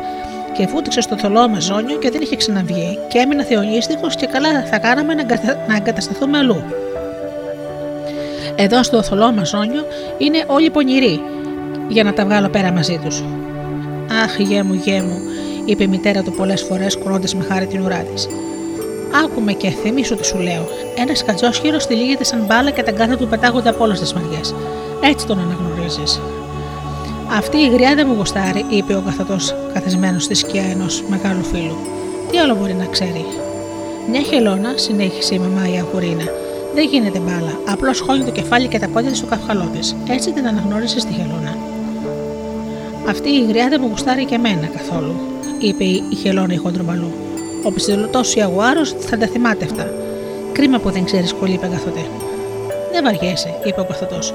Σκέψου όμως τι ευκολία θα ήταν αν μπορούσες κι εσύ να γίνεις μπάλα. Τι μπέρδεμα. Άκου τον, τον πεσιλωτό. Ο πεσιλωτός Ιαγουάρο, καθισμένος στις όχθες του θολού Ομασονίου, έγλυφε τα κάθια στα πόδια του και παραλάμβανε. Δεν κυλάει, κολυμπάει η χοντρομπαλού χελώνα. Δεν κολυμπάει, μα κυλάει ο αγκαθεντός κατσόχυρος. Σίγουρα αυτή τη φορά δεν θα τα ξεχάσει, είπε ο Κοθοντό. Κράτα μου το σαγόνι χοντρομπαλού. Θα προσπαθήσω να μάθω κολύμπη. Θα μου χρειαστεί ίσως. Έξοχη ιδέα, είπε χοντρομπαλού. Και του κράτησε το σαγόνι, ενώ ο αγκαθατό κούνεγε τα μεριά του μέσα στα νερά του θολού Αμαζονίου. Θα τα καταφέρεις, είπε χοντρομπαλού. Τώρα, αν μπορείς να μου ξεσφίξεις λίγο τον κορσέ μου στην πλάτη, να δω αν μπορώ κι εγώ να γίνω μπάλα, θα μου χρειαστεί ίσως. Ο αγκαθετό βοήθησε τη χελώνα να ξεσφιχτεί και με πολλά στριψίματα και σφιξίματα η χοντρομπαλού κατάφερε να ξεδιπλωθεί μία σταλίτσα. Μπράβο, φώναξε ο αγκαθετό. Στη θέση σου όμως δεν θα επέμενα να διπλωθώ μόνο καπανιά. Θα πάθεις αποπληξία. Μπες μέσα στο νερό μαζί μου, σε παρακαλώ, και θα προσπαθήσω να κάνω μακροβούτι, λες πως είναι εύκολο. Έτσι ο καθετός έπαιρνε μαθήματα ενώ η χοντρομπαλού κολυμπούσε πλέτο. Μπράβο, του φώναξε. Με λίγη εξάσκηση θα τα βγάλεις κι εσύ πέρα, σαν μικρή φάλανα. Τώρα θα μπορούσες να μου ξεσφίξει τον κορσέ μου δύο πόντους περισσότερο από τα πίσω, για να επαναλάβω αυτή την κομψή κίνηση του τόξου που λες πως είναι εύκολη. Όχ, βλέπω την, μουσού, την μουτσούδα του, του πιτσιλωτού. Μπράβο, είπε ο καθατός, αναταράζοντας τα νερά του μαζονίου. Μα την πίστη μου. Θα σε έπαιρνε κανείς για κανένα από το σόι μου. Δύο πόντους είπες, έλα τεντώσου λίγο ακόμα και μη βογκάς έτσι, σε παρακαλώ, γιατί θα μας ακούσει ο πιτσιλωτός. Όταν τελειώσεις, θα επιχείρησω τη βουτιά που λες πως είναι εύκολη. Όχ, βλέπω την μουσούτα του πιτσιλωτού. Ο αγκαθωτό βούτυξε και μαζί του και χοντροβαλού. Μπράβο, είπε χοντροβαλού. Αν προσέξεις λίγο περισσότερο να κρατάς την αναπνοή σου, θα φτάσεις στο σημείο να νιώθεις άνετα ακόμα και στο βυθό του θολού Αμαζονίου. Τώρα θα περάσουμε στη φάση που πρέπει να στρίβεις τα πίσω ποδάρια γύρω από τα αυτιά που λες πως είναι πολύ άνετη στάση. Οχ, οχ, βλέπω τη μουσούδα του πιτσιλωτού. Μπράβο, είπε ο καθωτό. Νομίζω όμως πω η στάση αυτή σου χώνει τις πλάκες του καυκάλου στην πλάτη. Καβαλάνε μια την άλλη αντί να είναι επίπεδες. Α, είναι από την άσκηση, είπε ο Χοντρομπαλού. Και εγώ παρατηρώ πως τα γκάθια σου μοιάζουν σαν να λιώνουν και να κολλάνε και θυμίζεις περισσότερο ανανά παρά ενδική καρύδα όπως πριν. Αλήθεια, είπε ο, ο καθατό. Είναι από το πολύ πολύ. Αχ, βλέπω τη μοσούτα του πετσιλωτού. Συνέχισαν έτσι την ασκησή τους, βοηθώντας ο ένας τον άλλον μέχρι το πρωί και όταν σηκώθηκε ο ήλιος, ξεκουράστηκαν και στέγνωσαν. Είδαν τότε ότι ήταν τελείως διαφορετική από πριν. Αγκαθωτέ, είπε η Χελώνα, μετά που φάγανε δεν είμαι πια όπως ήμουν χθες. Παρ' όλα αυτά νομίζω πως είμαι ακόμα ορεκτική για τον πετσιλωτό. Κι εγώ αυτό σκεφτόμουν, είπε ο καθοδό. Βρίσκω όστρακα ανώτερα από τα γκάθια, χωρίς να λογαριάζω με το πλεονέκτημά του. Να ξέρεις, κολύμπι. Όμως η μουσούτα του πετσιλωτού. Πάμε να τον βρούμε. Άρχισαν να ψάχνουν και τον, και τον πετσιλωτό και τον βρήκαν να ασχολείται ακόμα με τη φοντουτή πατούσα του που τον πονούσε όλη νύχτα. Έμεινε τόσο έκπληκτος που έκανε τρεις τούμπες πάνω στην πετσιλωτή ουρά του. Καλημέρα, είπε ο καθωτός. Και πώς είναι η χαρατωμένη μαμά σου σήμερα το πρωί, Πολύ καλά, ευχαριστώ, είπε ο Πετσιλωτός. Συγγνώμη που δεν σα γνώρισα αμέσως. Δεν είναι τόσο ευγενικό, είπε ο Καθωτό, εκ μέρους κάποιου που μόλις θες ακόμα προσπάθησε να μου βγάλει το κάφκαλο με τον πόδο του όπως με το κουτάλι. Μα δεν είχες κάφκαλο, ήταν αγκάθια, είπε ο Πετσιλωτό. Το ξέρω, να κοίτα την πατούσα μου. Μου είπες να πέσω στο χοντρό μαζόνιο και να πνιγώ, πρόσθεσε ο χοντρομπαλού. Πώς λοιπόν σήμερα είσαι τόσο αγενή και κρυχασιάρη. Δεν θυμάσαι τα λόγια της μαμάς σου, είπε ο καθετό. Δεν κυλάει, κολυμπάει, η χοντρομπαλού και λόνα. Δεν κολυμπάει, μα κυλάει, ο αγκαθωτό κατζόχυρο. Έγιναν λοιπόν και οι δυο τους μπάλα και κυλούσαν ολοστρόγγυλοι γύρω από τον πισιλωτό Ιαγουάρο, ώσπου κόντεψαν να πεταχτούν τα μάτια του έξω. Τότε και εκείνος πήγε να βρει τη μαμά του. Μαμά είπε: Είδα σήμερα δύο καινούργια ζώα στο δάσος, και αυτό που μου είπες πως δεν ξέρει κολύμπι, κολυμπάει, και εκείνο που μου είπες πως δεν μπορούσε να γίνει μπάλα, γίνεται μπάλα. Και θα πρέπει να μοιραστήκανε μάλιστα το όστρακο και τα γκάθια στη μέση, και επιπλέον κυλάνε τριγύρω μου σε ασταμάτητου κύκλους, πράγμα που μου ταράζει τα νεύρα. Αχ, γέ μου, γέ μου, επανάλαβε η μαμά η αγουρίνα, πολλές φορές κουνώντας με χάρη την ουρά της. Ένας κατζόχυρος είναι. Ένας κατζόχυρος και μια χελώνα. Είναι μια χελώνα. Είναι απλό. Μπα, αυτό δεν είναι ούτε σκατζόχυρο ούτε χελώνα. Είναι λίγο από το καθένα και δεν ξέρω ακόμα πώς να τα ονομάσω. Τι καλαμπούρι, είπε η μαμά η αγουρίνα. Όλα έχουν ένα όνομα. Στη θέση σου θα το ονόμαζα τατού. Ώσπου να βρω το πραγματικό του όνομα και θα το άφηνα ήσυχο. Ο πισιλωτός Ιαγουάρο έκανε όπως το είπαν και κυρίως τους άφησε ήσυχους. Το περίεργο όμως είναι πως από εκείνη τη μέρα, πολύ αγαπημένοι μου, όλε τι όχθες του θολού Αμαζονίου φώναζαν τον αγκαθωτό και τη χοντρομπαλούτα του. Υπάρχουν βέβαια και άλλου χατζόχερ και χελώνες. Αλλά το παλιό αυθεντικό είδος με τις πλάκες στο κάφκολο που κοβαλάνε η μία πάνω στην άλλη σαν κυπαρισόμιλα και που ζούσε στις όχθες του θελού Αμαζονίου, στους πανάρχιους χρόνους το φωνάζουν πάντα τατού και είναι παμπώνυρο. Να λοιπόν αγαπημένοι μου που όλα είναι θαύμα. Έτσι δεν είναι;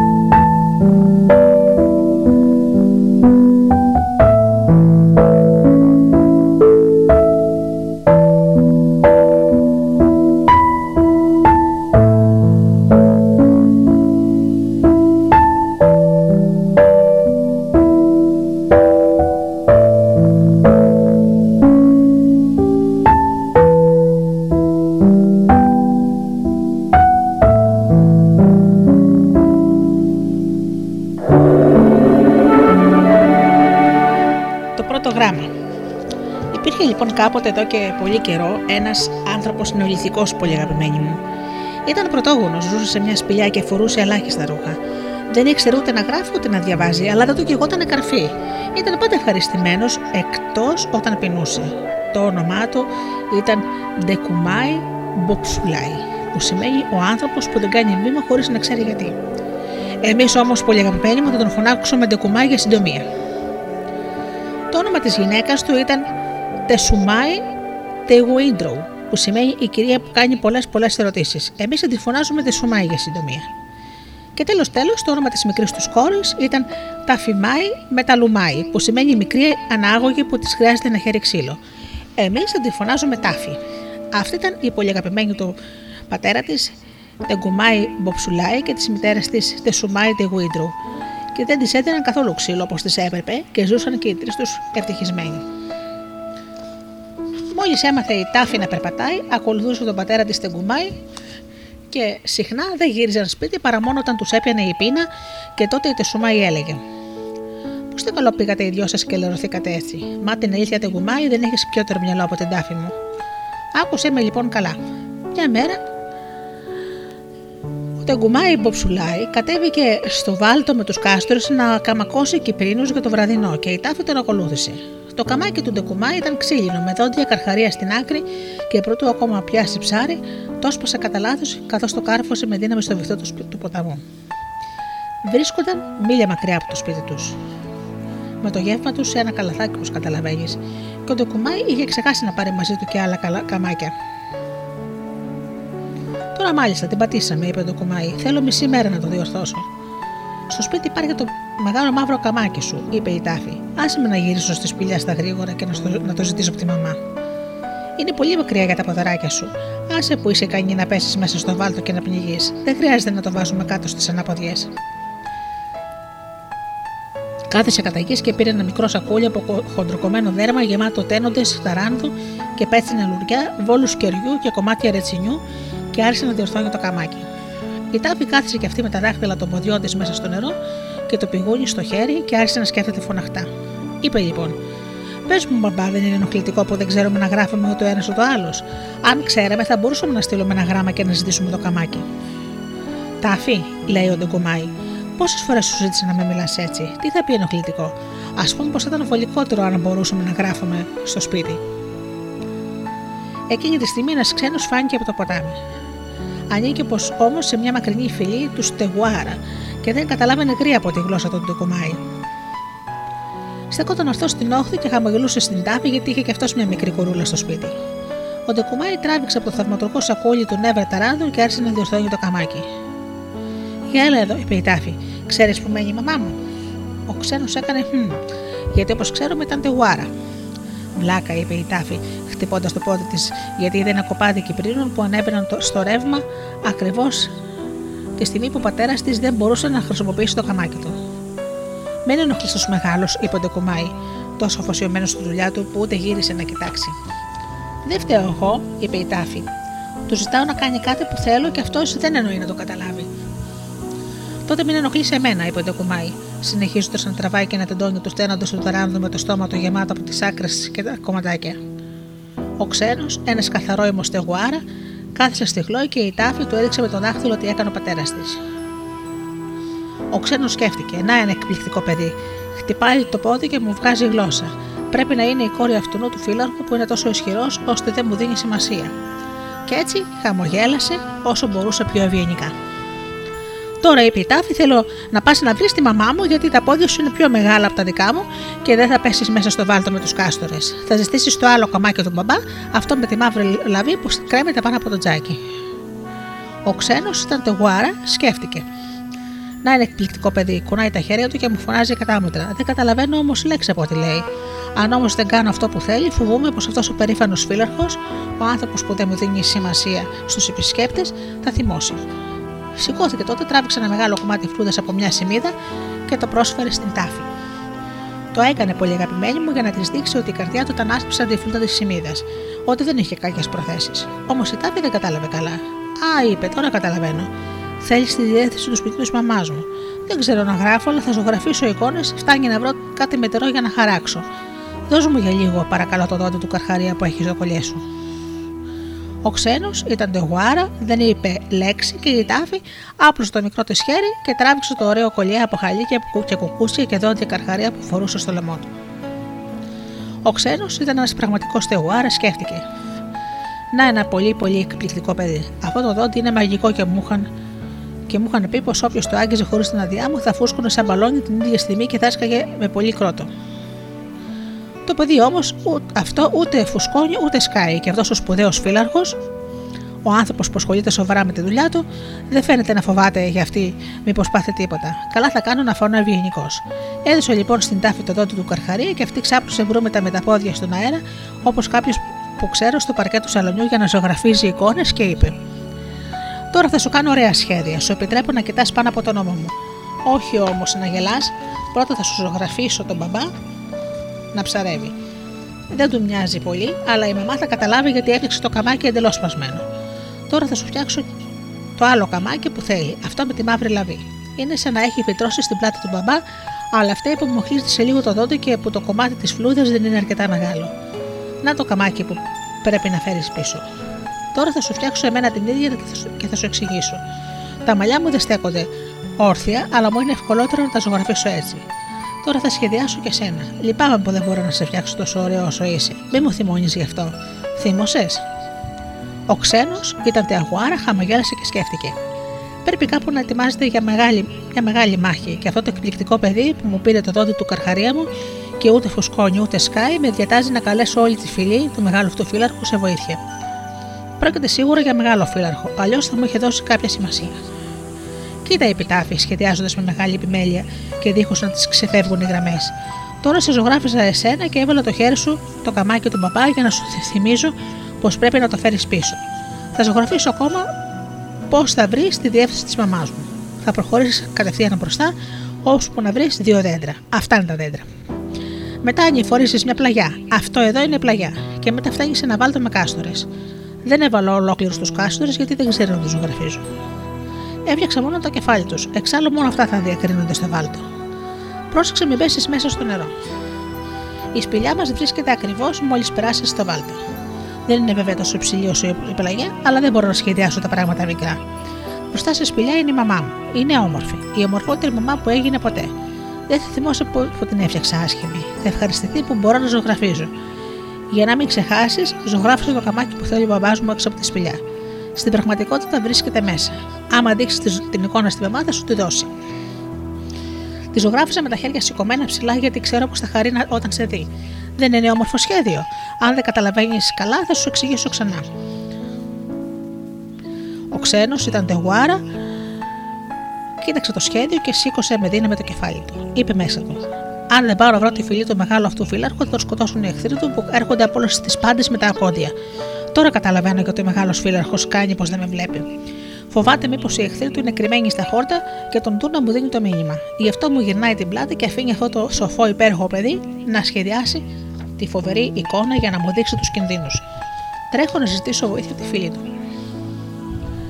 Χωρίς να ρωτήσει την τάφη για τον δρόμο, έγινε καπνός μέσα στα δέντρα με, με τη φλούδα της σημίδα στο χέρι, ενώ η τάφη ξανακάθισε κατενθουσιασμένη. Τι έκανες εκεί, Τάφη, ρώτησε τον κουμάι. Είχε διορθώσει το καμάκι του και το ταλάτευε με προσοχή να δει αν άντυχε. Είχα μια μικρή ιδέα, αγαπημένο μου μπαμπά, είπε η Τάφη. Σε λίγο θα τα μάθεις όλα και θα εκπλαγείς. Φτάνει να μην κάνεις ερωτήσεις. Θα δεις πόσο θα εκπλαγείς. Υποσχέσου μου ότι θα εκπλαγείς, μπαμπάκα. Πάει καλά, είπε τον κουμάι και συνέχισε το ψάρεμα. Ο ξένος, το ξέρετε πως ήταν τεουάρα, το βάζει στα πόδια, κρατώντας στο κεφάλι του το σχέδιο και μετά από λίγα μίλια εντελώς τυχαία πέφτει πάνω στην τεσουμάη, στην πόρτα της σπηλιάς κουβεντιάζει μαζί της με άλλες νεολυθικέ κυρίες που μόλις είχαν μοιραστεί το πρωτόγωνο γεύμα του. Η τάφη έμοιαζε πολύ με την Τουσουμάη, έτσι που ο ξένος αγνήσιο Τεγουάρ χαμογέλασε ευγενικά και της έδωσε τη φλούδα της σημίδα.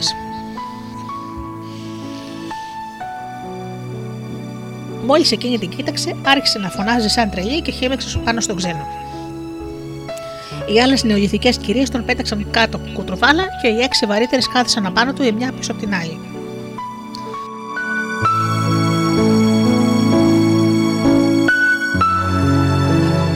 Η Τεσουμάη του ξερίζωνε τούφε από τα μαλλιά του.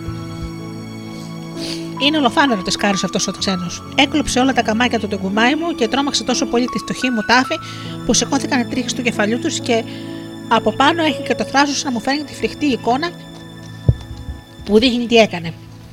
Κοιτάξτε, και έδειξε την εικόνα σε όλες τις νεολυθικές κυρίες που καθόταν υπομονετικά πάνω στο ξένο. Να το κουμάι μου το χέρι σπασμένο.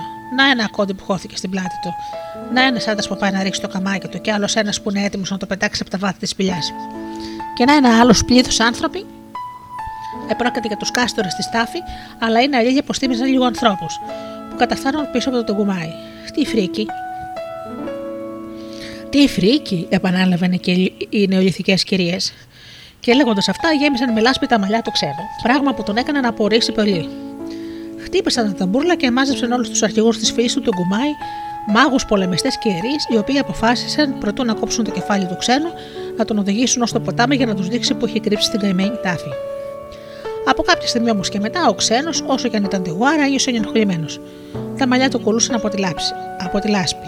Τον είχαν κυλήσει πάνω κάτω στα σκληρά χαλίκια. Είχαν καθίσει πάνω του 6-6 μαζί. Τον είχαν χτυπήσει και στριμώξει μέχρι που κόντεψε να σκάσει. Και μόνο που δεν καταλάβαιναν τη γλώσσα τους, ήταν πολύ σίγουρος πως οι ελληνικέ κυρίες τον είχαν στολίσει με όχι και πολύ ευγενικά επίθετα. Παρ' όλα αυτά δεν είπε λέξη, ώσπου συγκεντρώθηκε όλη η φυλή του Ντεγκουμάη και τότε τους βρήκε και τους έφερε στην όχθη του ποταμού Βαγκάη, όπου βρήκαν την τάφη να φτιάχνει γυρλάδες από μαργαρίτες και τον Ντεγκουμάη να ψερεύει κυπρίνους με το διορθωμένο το καμάκι. Γρήγορα γύρισε, είπε η τάφη. Αλλά γιατί τόσος κόσμος, μπαμπάκα, να η εκπλήξή μου δεν απορρεί. Απορώ και πολύ μάλιστα. Εδώ όμως τελειώνει το ψάρεμα για σήμερα. Είναι απίστευτο τάφι, όμως ολόκληρη η γενναία και άξια φιλή μας είναι εδώ. Ήταν αλήθεια. Τότε η Τεσουμάη όρμησε και άρχισε να φυλάει με δύναμη την τάφη. Όμως ο μεγάλος φύλαρχος της φυλής του τον κουμάι άρπαξε τον κουμάι από τα φτερά του κεφαλιού του και τον ταρακούνησε αυστηρά. Εξήγησέ μας, εξήγησέ μας, φώναξε όλη η φυλή. Αφήστε τα φτερά μου, τι πάθατε, είπε ο Τεγκουμάη. Δεν μπορεί κανείς να σπάσει ένα καμάκι χωρίς να πέσει όλη η φυλή επάνω του. Αυτό είναι δική μου υπόθεση. Παρ' όλα αυτά, είπε η τάφη, δεν φέρετε το καμάκι με τη μαύρη λαβή. Και τι τρόπος είναι αυτός να μεταχειρίζεστε το ευγενικό μου ξένο; Στο μεταξύ, ο ξένος, που όλο και της έτρωγε μεθοδικά, τόσο που τα μάτια του κόντευαν να πεταχτούν έξω, γι' αυτό δεν μπόρεσε παρά να ανοίξει το στόμα και να δείξει με την, την τάφη με το δάχτυλο. Πού είναι αυτοί οι άθλοι που σε χτύπησαν με τα κόντια τους καλέ μου, ρώτησε η Τεσουμάη, τον άντρα της. Δεν είδα κανέναν. Η μόνη επίσκεψη σήμερα ήταν αυτός ο κακομίρι που, κόντευε, που κοντεύετε να τον στραγγαλίσετε. Είσαστε στα καλά σας ή όχι, φίλοι του το κουμάι. Μας έφερε ένα φρικτό μήνυμα, είπε ο μεγάλος φύλαχο, μια εικόνα που σε κομματιασμένο από ακόντια. Μπα, ίσως να ήταν καλύτερα να τους εξηγήσω πως εγώ έδωσα την εικόνα επί τάφη. Δεν ένιωθε όμως και πολύ άνετα. Εσύ, είπε με μια, φίλη, με μια φωνή όλη η φίλη τον κουμάι. Εσύ, μικρή ανάγωγη που σου χρειάζεται ένα χέρι ξύλο. Εσύ, τάφη μικρούλα μου, εδώ χάλασε ο κόσμος, είπε, όλος ο πατέ, είπε όλο και όλο ο πατέρας της και πέρασε στοργικά το χέρι του γύρω από την τάφη, αδιαφορώντας για τα υπόλοιπα. Εξήγησέ μας, εξήγησέ μας, φώναξε ο μεγάλος φύλαργο της φίλης του τον κουμάι και χοροπηδούσε στο ένα του πόδι. Ήθελα να μου φέρει ο ξένος από το σπίτι το καμάκι του μπαμπά, γι' αυτό έφτιαξα το σχέδιο. Πού είδε εσείς τόσο καμάκια που λέτε; Μόνο ένα υπήρχε. Το σχεδίσα τρεις φορές για να είμαι σίγουρη. Ο, αλλά καθώς η φλούδα ήταν πολύ μικρή, έμοιαζε σαν να έχει τρυπήσει το κεφάλι του μπαμπά. Τα κεφάλια που η μαμά νομίζει κακούς ανθρώπους είναι οι καστορές μου. Του ζωγράφισε για να του δείξω τον τρόπο κοντά στο βάλτο και ζωγράφισε τη μαμά στην είσοδο της σπηλιάς, ευχαριστημένη γιατί ο ξένος είναι ευγενικός. Όσο για εσάς, είσαστε όλοι σας ηλίθιοι. Ο ξένος που είναι πολύ ευγενικός, γιατί του γεμίσετε με λάσπη τα μαλλιά, πλύντε τον. Για κάμποση ώρα δεν μίλησε κανείς. Μετά ο μεγάλος φύλαρχος άρχισε να, ξε... να γελάει και ο ξένος γέλασε κι αυτός. Αυτός βλέπετε ήταν τεγουάρα. Μετά ο τεγκουμάι γέλασε τόσο πολύ που έπεσε φαρδί πλατής στο ποτάμι. Όλοι οι φίλοι γέλασε μαζί, ο ένας πιο δυνατά από τον άλλον. Τα μόνα πρόσωπα που δεν γελούσαν ήταν η Τεσουμάη και οι άλλες νεολυθικέ κυρίες. Και τότε ο μεγάλος φύλαρχος της φυλή Τεγκουμάη φώναξε και διακήρυξε. Έβγε μικρή μονάγωγη που σου χρειάζεται ένα χέρι ξύλο. Έκανες μια μεγάλη ανακάλυψη. Δεν το ήθελα, ήθελα μόνο το καμάκι με τη μαύρη λαβή, είπε η τάφη. Δεν έχει σημασία, πρόκειται για μια μεγάλη ανακάλυψη. Για μια, και μια μέρα οι άνθρωποι θα την αποκαλέσουν γραφή. Προς το παρόν δεν είναι παρά εικόνες και όπως είδαμε τις εικόνες τις καταλαβαίνει κανείς λάθος καμιά φορά. Θα έρθει όμως ο καιρός στη γατέρα του Γουμάη που θα φτιάξουμε γράμματα, 24 ας πούμε, και που θα μπορούμε να διαβάζουμε και να γράφουμε και τότε δεν θα κάνουμε πια λάθη. Και τώρα οι νεολυθικές κυρίες παρακαλούνται να καθαρίσουν τα μαλλιά του ξένου. Αργότερα υιοθέτησαν τον ξένο ένα πραγματικό τεγουάρα και τον δέχτηκαν στη φυλή του του Γκουμάη, γιατί ήταν καλονοθραμένο και δεν είχε δημιουργήσει ιστορίες για τη λάσπη που οι ελληνικέ κυρίες του είχαν βάλει στα μαλλιά. Όμως από εκείνη τη μέρα, και ίσως γι' αυτό φταίει η τάφη, πολλοί λίγα κοριτσάκια θέλουν να μάθουν να γράφουν και να διαβάζουν. Τα περισσότερα προτιμάνε να σχεδιάζουν εικόνες και να κάνουν περιπάτους με τον μπαμπά τους ακριβώς όπως η τάφη.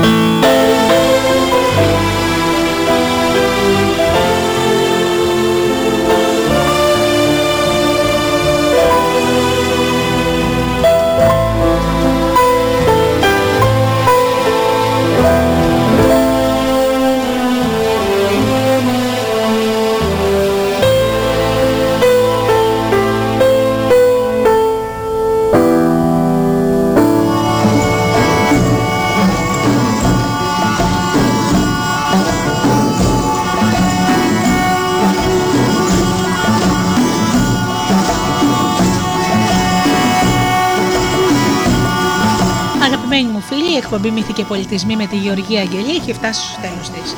Σας ευχαριστώ θερμά για αυτές τις δύο ώρες που ήμασταν εδώ μαζί. Ανανώνω το ραντεβού μας για το επόμενο Σάββατο στις 10 το πρωί όπως πάντα. Έως τότε φίλοι μου σας εύχομαι να περνάτε καλά, να είστε καλά και αγαπήστε τον άνθρωπο που βλέπετε κάθε μέρα στον καθρέφτη. Καλό σας απόγευμα.